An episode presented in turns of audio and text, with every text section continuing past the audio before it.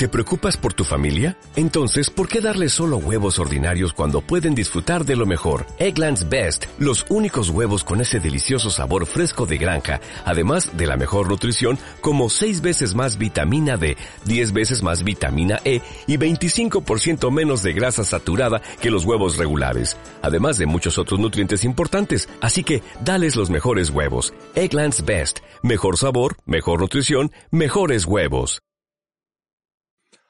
Hola a todos y bienvenidos al podcast de La Furia del Guardián Celta. Yo soy Richard Reilly y como siempre os invito a que paséis conmigo los próximos minutos en el podcast friki que se graba desde Burgos. Hoy hablaré de mi experiencia de dos meses usando el Xiaomi Mi A1, aunque empezando desde el principio tengo que hablar de mi principal error y este fue el intentar extender la vida útil de mi anterior dispositivo, el cual fue el Aquaris BQ E5 y es que a veces no nos damos cuenta de que el móvil que tanto queremos está a las puertas de la muerte y en mi caso el BQ después de cuatro años de uso se recalentó de una manera increíble con solamente una llamada de teléfono. Ahí fue cuando pensé que tenía que reemplazarlo y ni qué decir tiene que una vez comprado el Xiaomi el BQ murió unos días después. Pero empezando con la experiencia Xiaomi empecé por usar los primeros días la versión de Android que traía el Xiaomi Mi A1 por defecto ya que para mí era completamente nueva y quería probarla.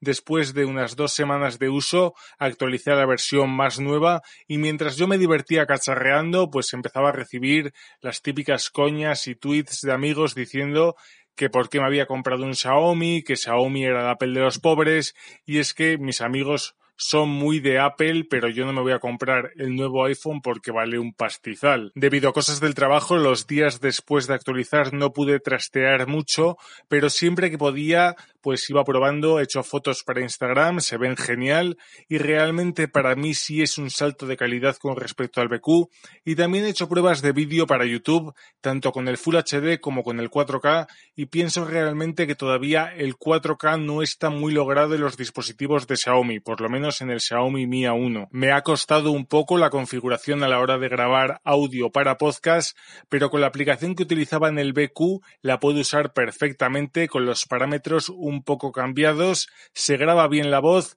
aunque no me termina de convencer grabando en la calle ya que los sonidos de fondo pues no se escuchan tan bien como la voz, pero bueno, se nota realmente que estás grabando en la calle. La grabación de gameplays en principio genial, aunque tuve el problema de que uno de los emuladores que yo utilizaba pues no podía configurar los controles del pad porque el botón que se suele utilizar para la configuración, que es el de multitarea, ahora en Xiaomi lo que hace es dividir la pantalla, lo que significa que he tenido que buscar otro emulador diferente y ya, problema solucionado. Espero que con el Xiaomi sea el principio de una bonita amistad, que me dé grandes momentos de diversión y ya veremos hasta dónde llega el uso de este terminal móvil, si es tan robusto como el BQ que tenía anteriormente y recordad como siempre que estoy en Twitter como guardián-celta, en podcastcollection.wordpress.com, en pokemonleaguespain.wordpress.com, en la furia del